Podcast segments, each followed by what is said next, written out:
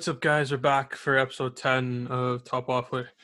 Um, a bunch of stuff to talk about this week. Um, firstly, we'll start with um, a full kind of rundown of what topics we're going to be going through. And then we'll get into the topic. So we'll start off by recapping um, UFC 254, specifically the main event and the co main event, and the implications that has for those divisions going forward. Um, then we'll, we'll switch up and go talk about soccer, recap the Premier League and the Champions League. Match day two just wrapped up in the Champions League about about an hour ago, and um, then we'll uh, just briefly touch on when the NBA season starting for 2020-2021, and um, talk about a couple of signings the Calgary Flames made and how I think that could impact them going into next season. So again, we'll do what we did last week, which was um, we'll put timestamps in. Um, uh, so yeah, just look in the description of wherever you're listening on, and just uh, skip to wherever. Or if you want to give me the full retention, the to boost the stats up, do that.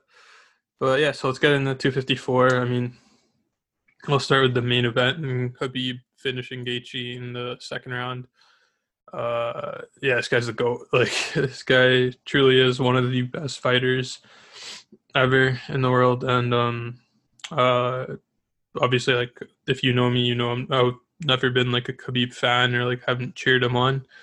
And at one point, you could have even called me a Khabib hater, but um, it was um to watch him fight uh, was really cool, and um you know you witness greatness, and I was doubtful of his style going up against strikers, but he proved that he is like well equipped to to handle anything, and um he's probably one of the best ever in the in the UFC, and he retires on top, twenty nine and zero. Oh. Um, that's crazy that he that he did that, finishing twenty nine and zero, like just going undefeated, championship fights, retiring on top, and he's only I think thirty two years old. That's like the prime for most fighters as well. So, yeah, it's um, it was uh probably one of the biggest um pay per view events in the UFC ever and um, like I don't think this is one of those fake retirements either. He seems like a really genuine and humble guy, and I mean, if he said he promised his mom that he wouldn't make the the walk down to the ring without his father, apart from this fight, you could probably take that for its word, and and you could assume that's the last you've seen of him in the UFC. So um, yeah, he is probably the he's obviously the goat lightweight, and you can consider him the goat pound for pound fighter as well. So um, yeah, just crazy how like how easy he made made most of his fights look, and um, in the last three finishes, especially on McGregor, Poirier, and um, uh, Justin Gaethje. So yeah, it's uh that's crazy, and then the implications that has for the lightweight division it's kind of like wide open. Like obviously, uh, Conor and Dustin is being discussed for the January pay per view, and the easy thing to do is just simply make that for the the, the vacant title because obviously, if Khabib's retired, the lightweight title is vacant, and that would be might not make the most sense if you're actually a hardcore MMA fan. But um, it could make sense from the UFC because you pin Conor McGregor on a card with a title fight with him fighting for a title, and you're for sure going to get lots of buys on it. So and McGregor and Poirier I think are in the top five for the rankings. I don't have them out in front of me, so I can't confirm that for sure. But um, it wouldn't make sense though, in my opinion, because uh, you have obviously Justin Gaethje, who was the interim uh, lightweight champion after being Tony Ferguson, and he just lost to Khabib. So maybe maybe it's like a, a Dominick Reyes type of thing where you lose to the champion for the undisputed championship, and then you fight again your next fight, even though you lost your next fights for the championship again because it's been vacated. So like that could make sense putting Gaethje up against somebody. Obviously Tony Ferguson, even though he lost the Gaethje back in May, he still should be in the conversation. Um, the guy, I think it's named Michael Chandler, the guy that just joined the UFC. He's a, a really um, highly ranked lightweight. So, um, like I've seen suggestions of like a mini tournament having like having like Poirier and um, uh, what's called Poirier and McGregor fight, and then having like Ferguson fight Chandler and the winner of that for the belt, and then Gaethje gets the winner of that to like unify the belt or something. Like I've seen weird suggestions like that. I think what they're gonna do though is they're just gonna make Poirier and McGregor for the title because that'll rake in a lot of money for the UFC. Pay per view buys will be crazy, and with the suggestion too that McGregor wants it in I think the AT and T Stadium in Dallas where the Dallas Cowboys play. Um, if they allow a certain number of fans in for that, it'll certainly get a lot of eyes on them, and it'll just bring in the money for the UFC, and that's what it's all about at the end of the day as a sporting organization. So I I'd say we probably probably see that. I don't think it'd make the most sense. I think you should go make it like Poirier and McGregor, the winner goes on to fight the winner of like Ferguson Chandler, and then the winner eventually fights um, Justin Gaethje to like unify the belt. Even though Gaethje's still Gaethje's not a champion right now, but I don't think it'd be fair to Justin Gaethje to um have him not involved in the lightweight championship simply because like his loss was just to the best fighter on the planet, right? So I don't know. It'll be it'll be interesting to see what they do, and um, I hope they don't make McGregor and Poirier for the title. Even though I'm a McGregor fan, I would prefer if he doesn't fight for the title because if he wins it, he won't defend it either. But um, yeah, that's um, so that was the main event.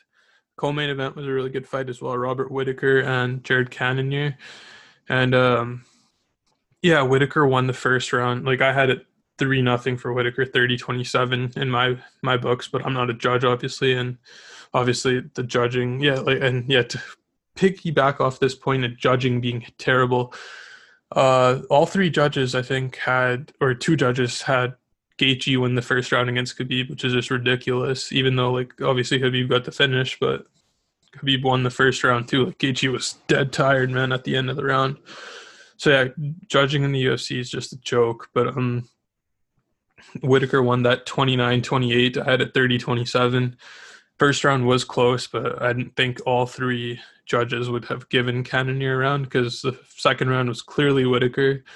Third round was shaping up to be a 10-8 until Whitaker or until Cannonier rocked Whitaker late in the round and kind of put on a flurry that Whitaker was able to to stand up against and and grind it out to make sure he got the win. So I mean, Cannonier's three fight win streak at middleweight's done. If he had won, he would have been. This was pretty much a number one contenders fight. It was number one versus number two in the division.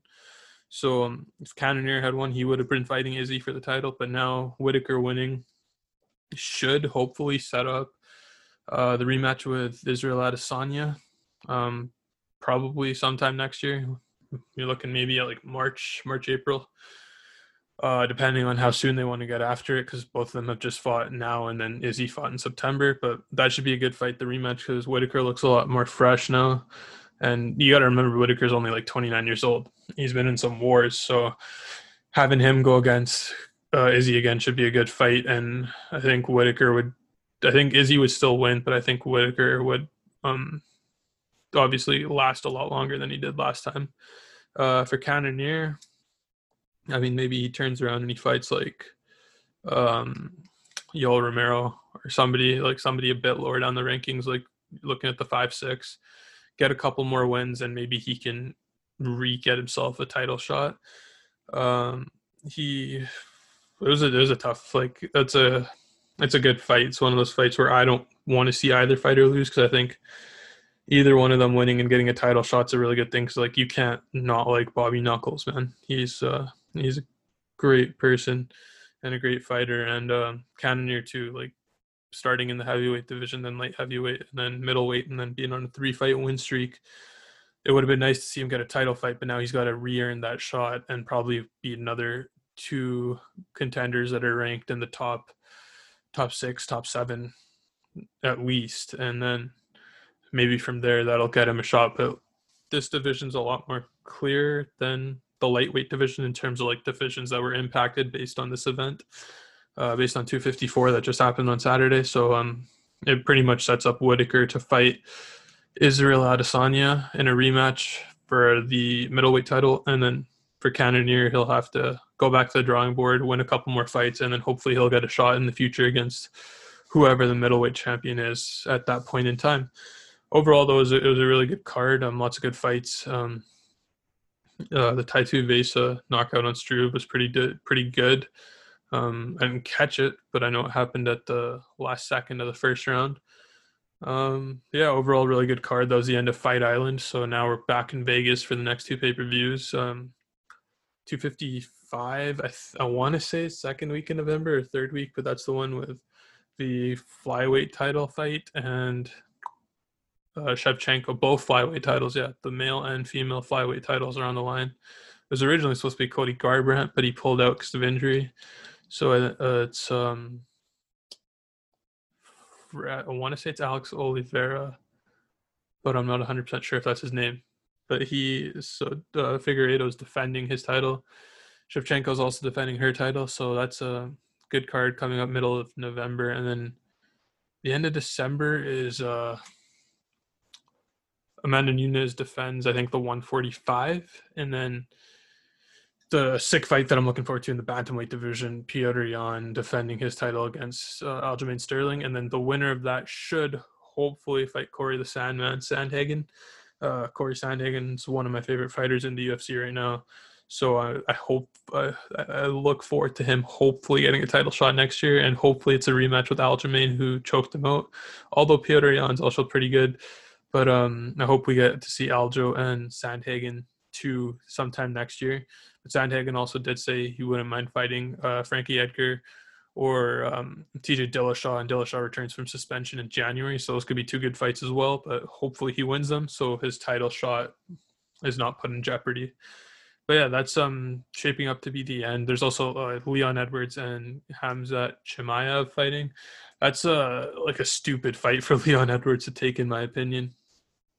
Um, he rejected four fights. I think in the last year, he rejected a uh, Kamaru Usman on short notice. He rejected Colby Covington. Uh, there's somebody else he rejected in between that, and he also rejected Stephen Wonderboy Thompson, and that got him removed off the UFC rankings. He was playing hardball. Like this guy, he's not a draw, and he hasn't. His last two wins have come against one 155ers. Uh, being Rafael Dos Anjos and Donald Cerrone, and like I don't know what he was what he was getting at doing what he was doing. It's um uh not a good luck for him. And then this fight too, it's it's really risky for him. Like if he wins, first of all, he's beating I think Khamzat's still unranked, so he's beating an unranked as the number three ranked himself. Um, what it does do though is it stops the hype train, similar to how uh, Marlon Vera stopped uh, Sean O'Malley's hype train, and how Maycee Barber's hype train got got stopped uh, a while back too. I think that was like early 2020 or late 2019. But so if he does it, he stops the hype train, and then maybe that creates more of a draw on him, and maybe that gets more people talking to him. But um, if he loses, he's the number three ranked, and he's just lost to an unranked fighter who, albeit is a very good unranked fighter, but um, it's just like there's a lot to lose for him, and he would have been smarter to take another fight, maybe against somebody like Wonderboy Thompson. So I don't know what what was going through Leon Edwards' head. Um, he hasn't fought since June of last year, um, so it'll be a total of 18 months in between fights for him. Whereas Khamzat's fought like what three times now in the last uh, three months, pretty much. So I don't know, man. That's gonna be when the odds come out for that. It's gonna be one to take a look at. You might be smart putting some money on Khamzat, depending on if he's put as a as an underdog, because you might make out a lot of money from that.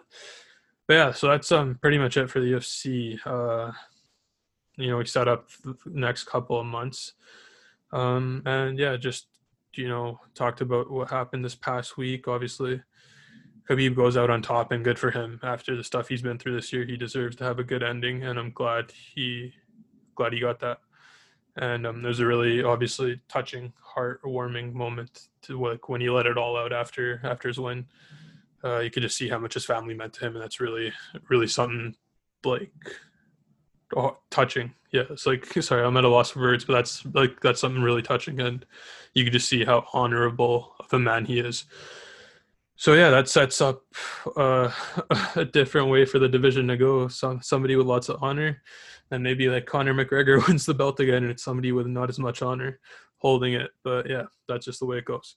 So um, talk about the prem now. Shift focus to another sport, and um, some surprise or not as surprising results, but um, I guess you consider them upsets considering the way the season started. But Villa and Everton both lose their first games of the Premier League season.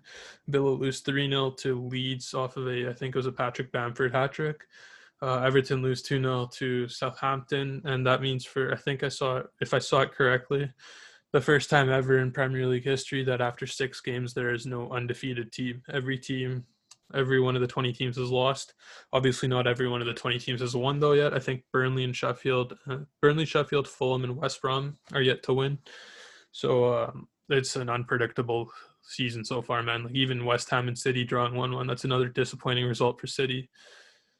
It's just it's crazy how like um, unpredictable the season is. Like even Liverpool played pretty poorly against Sheffield and they fell down one 0 Although they still got the two one win, um, they still fell behind. Just this season's so unpredictable. Like the winner of the league is going to be whoever I guess gets luckiest now because that's just all all it looks like. Um, no team's really playing great or has played great the whole season. Besides, I guess maybe you can make the case for Villa or Everton. I didn't watch the games on the weekend, so I don't know how they performed. But through their first initial four or five games, both teams had been performing really well. So interesting to to see how this goes around now. But like I'd say Liverpool could still be considered favorites for the title, but with the Van Dijk injury, it's very questionable. But they're still, I think, right now tied for first in the Prem. They're just behind Everton based on goal difference, I believe it is.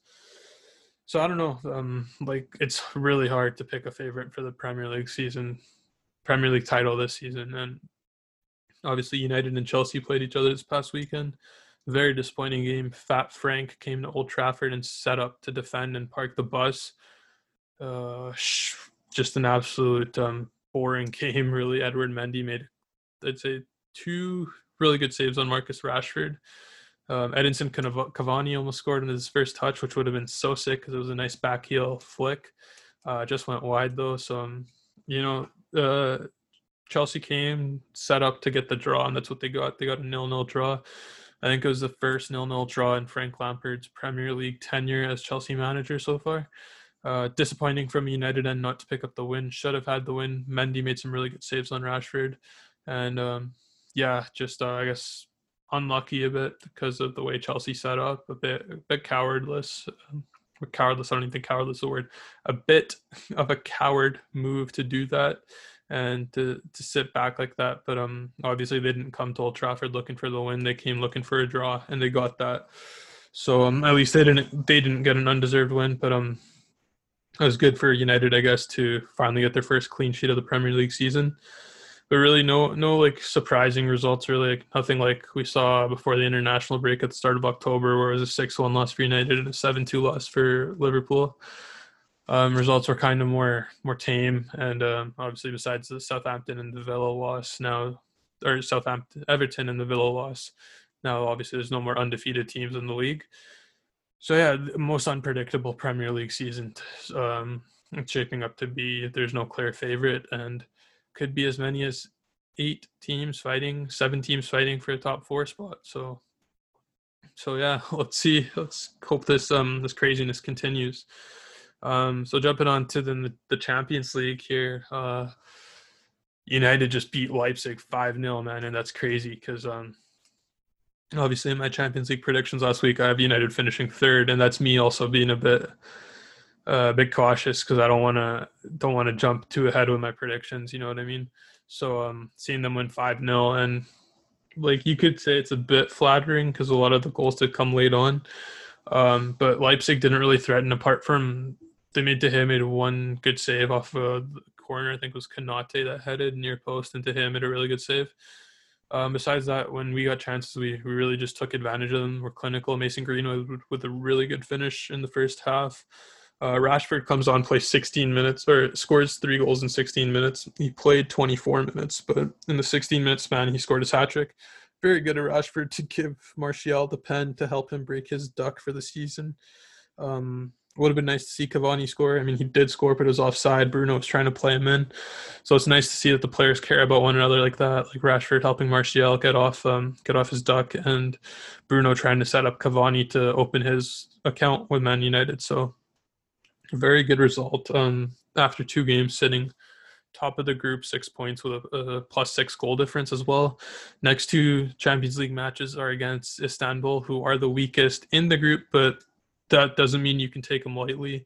The trip to Istanbul next week is going to be very difficult. Um, PSG managed to squeeze out a 2 0 win there this week, but um, there's no guaranteeing United can do the same.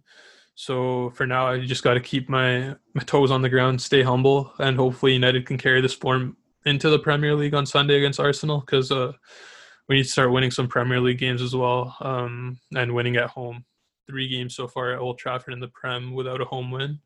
So hopefully we can change that Sunday and beat Arsenal and just carry on that form because it's Arsenal. Then we travel away to Istanbul for a game Wednesday, and then we travel to uh, Goodison Park for Everton next Saturday, and then I think it's a another international break. So three more games here in the span of I think seven days starting Sunday. So squad rotation is going to be key. I wouldn't be surprised to see Dean Henderson honestly start the game in Istanbul. Uh, he is he's played the the League Cup games, hasn't featured in any Champions League games, but um, I'd expect him to start that game. I like the the formation Ole went with today. Uh, diamond midfield. Brad's been playing sick in midfield, and hopefully he keeps up his good run of form and starts. Uh, I'd, I'd expect us to see the same midfield three in the Prem again, being Bruno, McTominay, and Fred with Pogba coming on as an impact sub and then Pogba starting the Champions League game next week along with Matic and Van de Beek again. Uh, Martial has one more game to serve in his domestic ban, I think. So I wouldn't be surprised. So it'd be Rashford, but I wouldn't be surprised to see if Cavani starts because obviously Dan James doesn't offer you much down the right flank or down any flank right now. His confidence is very low. It'd be nice to see him actually loaned out to championship side to regain that confidence.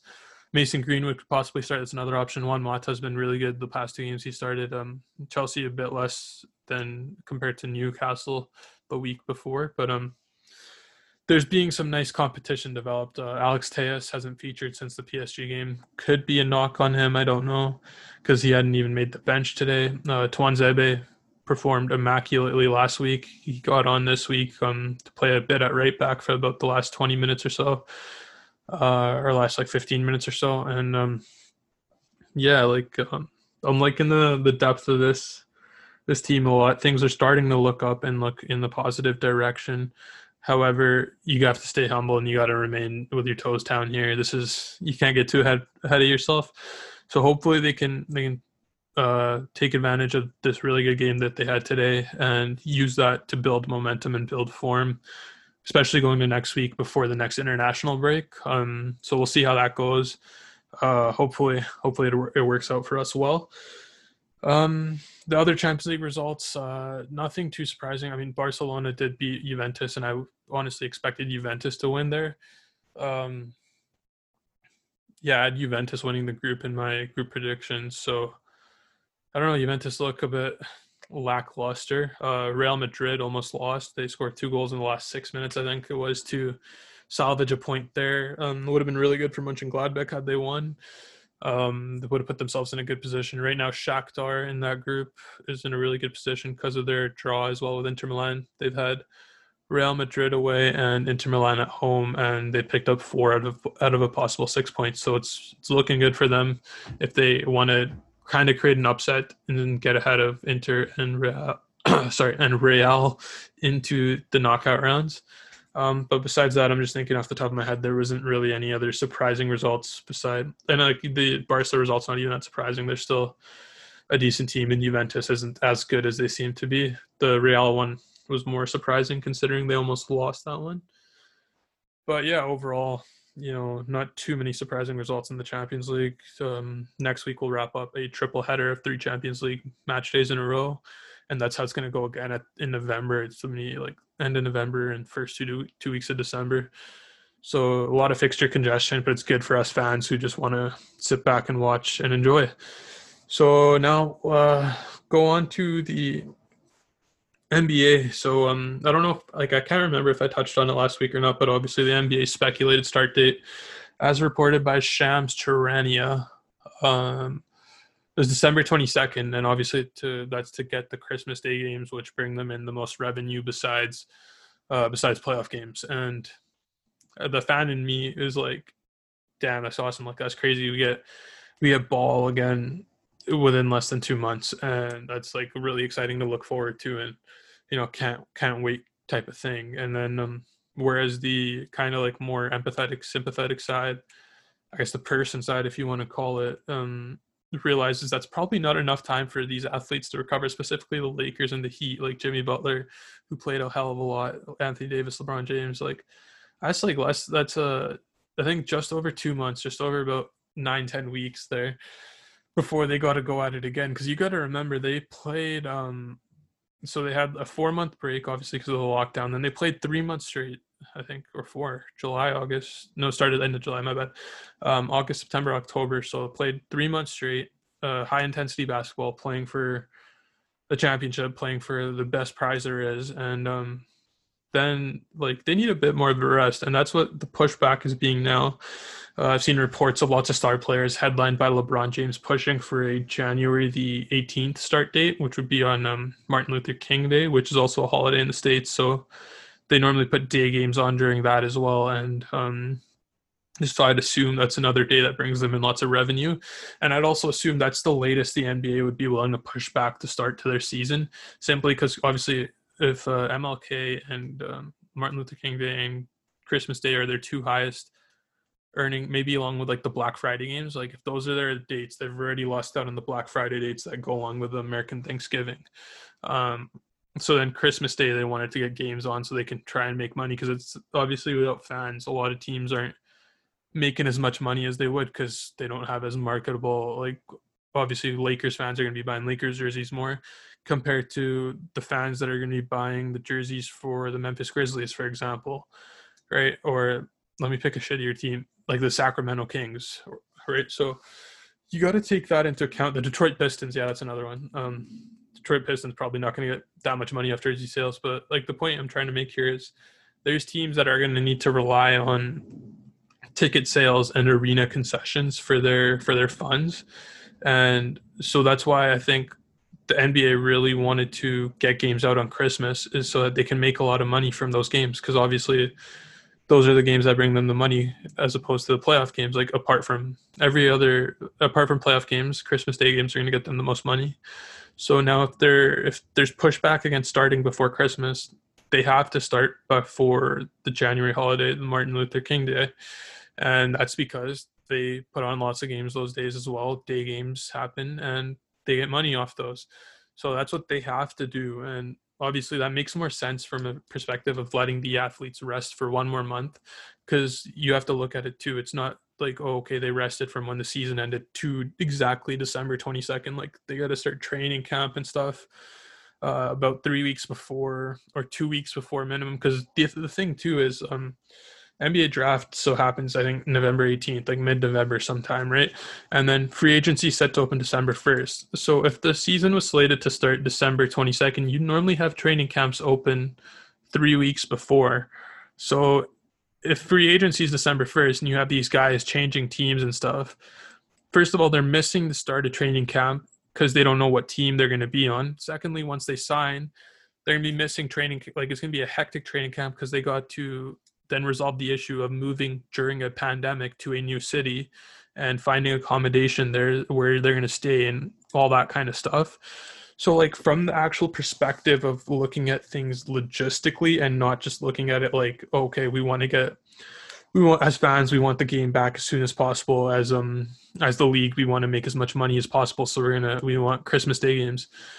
If you take that aspect out, it doesn't make sense to start in, uh, in December. It makes more sense to start January 18th, and that's simply because if free agency happens December 1st and you say training camps start after Christmas, have them start on like December 26th, 27th. Um, that gives those free agents that have signed to new teams as well, it gives them over the holiday period, all of December, to figure out how they're going to move their stuff, where they're going to, where they're staying, all that kind of stuff. And then it lets them get settled into their new city before the start of training camp. Because by the sounds of it, the it looks like the Toronto Raptors will have to find a place to play in the states. They're looking at Kentucky, but um, that's been rejected by them because they don't want to play in Louisiana, uh, obviously because of the Breonna Taylor shooting. Um, I've seen uh, seen uh, rumors about them possibly playing in Kansas City.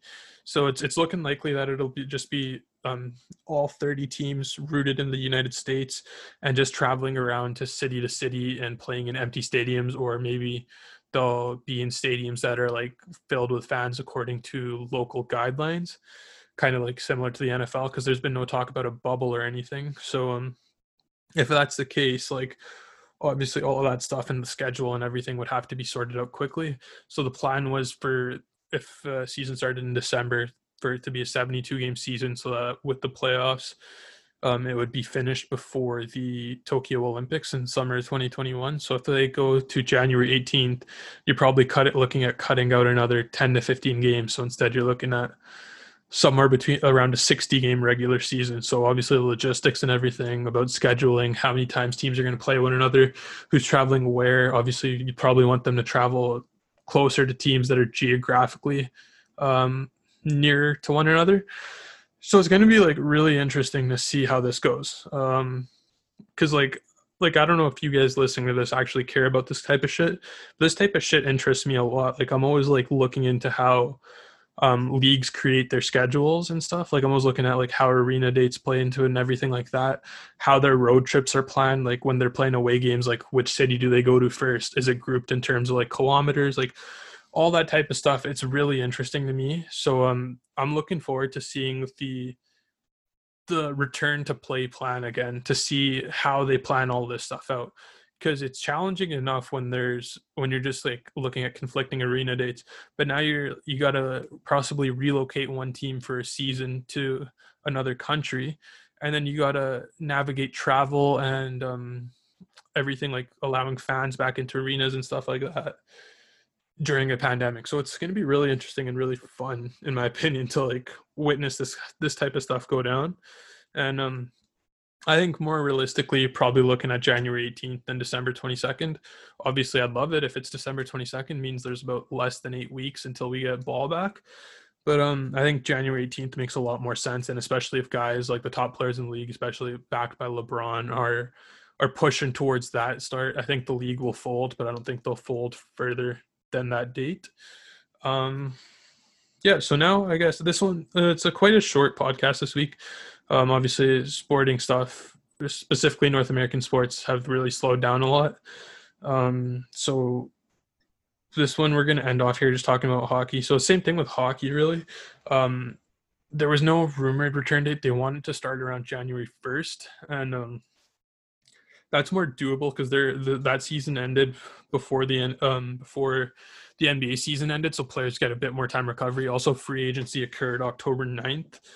so um, majority of the big players have signed. They'll have time to, you know, go check out the city that they're they've signed with and set up accommodations and stuff like that, and just get used to it before training camp starts. Um, the only thing is, uh, obviously border closures. So they're looking at maybe a Canadian division and then having the 24 American teams play one another. I don't know how that'll work, but I just know if we're playing Edmonton like every second day, that's going to be crazy. But um, yeah, so lots of moving parts there. Um, the AHL, which is the NHL affiliate league, has signed off on a presumptual February 4th start date. Originally, they were saying they wanted to start in December, but because of border closures and stuff like that, uh, they've pushed it back to February 4th. So there's a possibility the NHL maybe pushes their season back to a similar timeline because until the border stuff is sorted out, it's going to be very hard to plan something. Like you can have a Canadian division, right? But um, what about then when it comes to like your playoffs, setting that up? You can't. You can only have Canadian teams play each other for so long, so it'll be very interesting to see how that how that goes about and how that works. Um, I think uh, we'll see something like they start sometime in 2021 have a certain number of games where they're just playing interdivision teams. Obviously, if there's a Canadian division that's seven teams, meaning you play six other teams. So you play them each like maybe three, four times. That's 18, 24 games. It's you can't do much more than that. You know what I mean? So I don't know. It's gonna be interesting to see. Like I'm actually really, really excited. As much as my monotone voice doesn't sound like it, I'm very excited to see the the return to play plans and how they turn out and how stuff actually goes down because obviously with um, cases on the rise and stuff it's become more and more difficult to to plan to um uh to what's the word here? Predict i guess to predict things to predict how things will pan out to predict when this will slow down. So um yeah i don't know. We'll see what we'll see what goes on here. Um so yeah uh a quick note on the calgary flames as well we signed um since the last time i recorded i don't know if it touched on Dominik Simon, but I remember I talked about uh, Joakim Nordstrom last week, but Simon and Josh Leivo have signed with the Flames, and a man I really like our depth. Oh, Nikita Nesterov too, defenseman. He signed as well, and like I just I really like our depth this year. Like uh, the Nesterov signing is a bit like eh, to me because it kind of signals like, okay, that's probably it for Kylington. and I'm a, I'm a big Kylington supporter and Kylington fan, and I really wanted him to have a chance playing on the bottom pairing with uh, with a Juuso Valimaki. So um like uh, I don't know, man. Like it's tough. Uh, like obviously, if Kylington is an NHL player, he should be able to beat out Nesterov for spot. But at the same time, too, like Nikita Nesterov um, was in his home country of Russia. He's the captain of the team there. He signed a minimum deal with the Flames here. He's not com- he's not coming over to North America to play in the AHL. He's coming over to North America to play in the NHL again. And quite frankly, like that should be expected that he's going to be the number six now um, which sucks for Kylington and fans of Kylington like myself who actually wanted to see him get a proper chance because we've replaced him two straight years at the deadline. Um, Fantenberg last year, Forbort and Gustafsson this year. So um, I don't know. I don't think he's getting a fair shake, but you can also argue that he hasn't made the most of his opportunity. But I mean, he hasn't. You have to be given an opportunity first to make the most of it.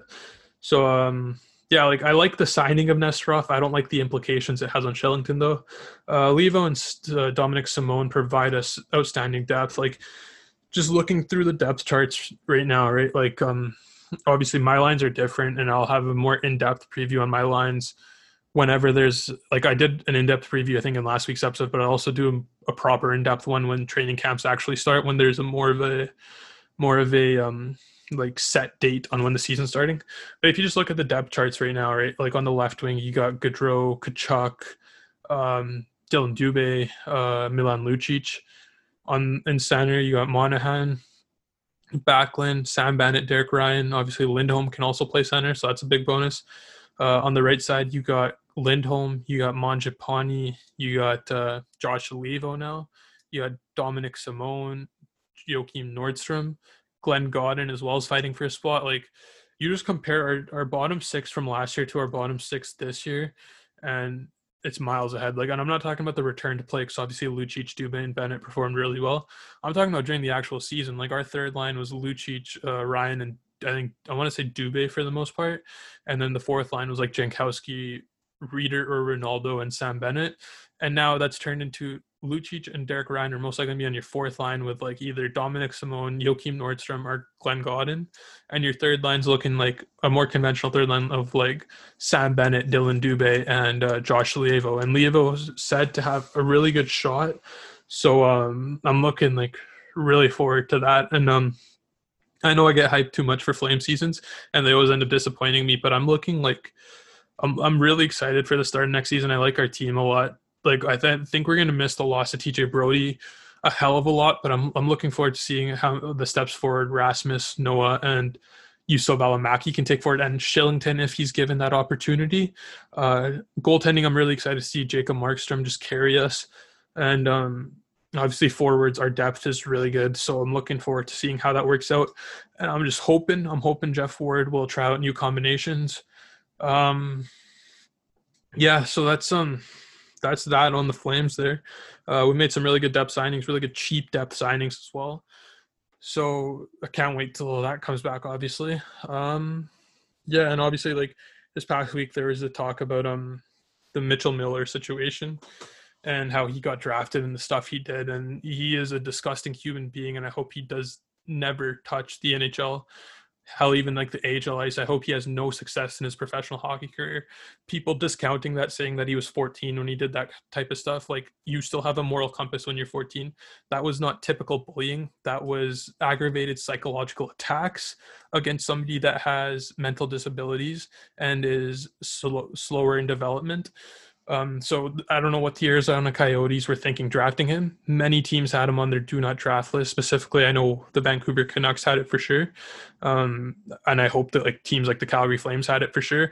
Uh, I don't see how you can say hockey is for everyone and hockey is inclusive, and then go ahead and draft that scumbag, that human piece of dirt. I hope he has no success professionally. Um, if if he's shown no remorse over his actions that were only four years ago, and he got drafted into an NHL team, it's a it's a fucking joke, man. Um, we'll do another podcast later on this off season about hockey culture in general, but um, this is just like a reminder of just what a joke it is, and uh, and yeah, like just this little like little spiel about it just got my blood boiling again uh after reading the story it's just um he's he's an absolute waste of a human being and um if he's not shown any remorse or or whatever for his actions like i i just i don't get it. It's um it doesn't make sense. And i don't know how he got drafted like when you do something like that. So um yeah we'll talk about this in more in depth uh, in a future episode. Um because yeah, the off season's still very going to be very very long, so I'm gonna have to fill content. And hockey culture has been one of the things on my list, and just the NHL's um actual ineptness and reading situations, and not even just about the culture, but reading situation about marketing of the game. So I have like a bunch of examples for this. So obviously I'll leave that for another thing. I'll leave that for another episode, and we'll just get into get into that then. But um yeah, I just wanted to touch that Mitchell Miller's joke, and also the news that came out today about Terence Davis assaulting his ex girlfriend. He is also a joke. Um, I hope the Raptors do cut him for that because that's very stupid and just not allowed. You shouldn't do that. But I like it's it's terrible because uh, it's terrible because it's a bad thing to do, and it's a sucky thing on the part of the fans because as a player, like that's the story you want to root for. You want to root for the undrafted guy that comes in and makes a name for himself and becomes a good player, similar to how we've done with Fred Van VanVleet. And um, Terence Davis is just an absolute joke, man.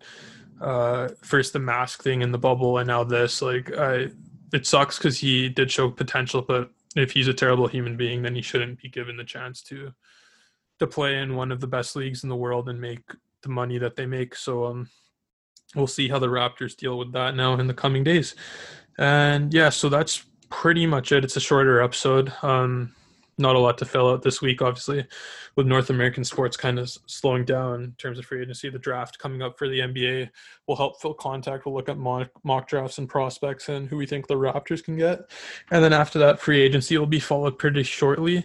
Um, I would say don't expect an episode out next week if you're listening to this. Um, I have a pretty busy week with school, so um, I don't think I'll have the time to to plan out and record an episode. The week after is reading break, so I will be able to put out a an episode, and I might just do the hockey culture episode that week. It'll be like a long one because I have a lot of stuff to say on it. But um, I'd say like next week's episode is a, is a maybe. Um, if I if I do get the time, I will put one out to, uh, depending on what happens in sports, in the sporting world, in the next week. But um, I'd say I'll probably probably won't have an episode out next week. So I mean, if you're if you are a weekly listener, uh, I don't expect one next week, but I will be back the week after for sure. And if one does come out next week, it's probably because I did find the time to do it. So, yeah. And um, I, I I wanted to like shout out the two listeners in Virginia and Texas. I know you guys listen. I have no clue who you are, but I see you guys downloading the episodes every week and I don't know who you guys are, but that's sick. So um, shout out you guys. I don't know if you want wanted want to do this, but like just message me on Instagram, Top Waffler Podcast. I just want to see what you guys are about and uh, how you found the podcast and and why you listen to it because um that's pretty cool to see. And uh, or if you're just bots, I don't know, but like that's pretty cool to see. So um yeah, that's uh shout out you guys, man. Shout out you guys. Um, yeah, so that's it for this week. Um, the usual follow a Top Waffler podcast on Instagram. Uh, follow the podcast on Spotify, Apple Podcast. Um, follow the I think it's Podbean, yeah, Podbean page. And yep, we will. Um, I'll talk to you guys probably two weeks from now. So goodbye.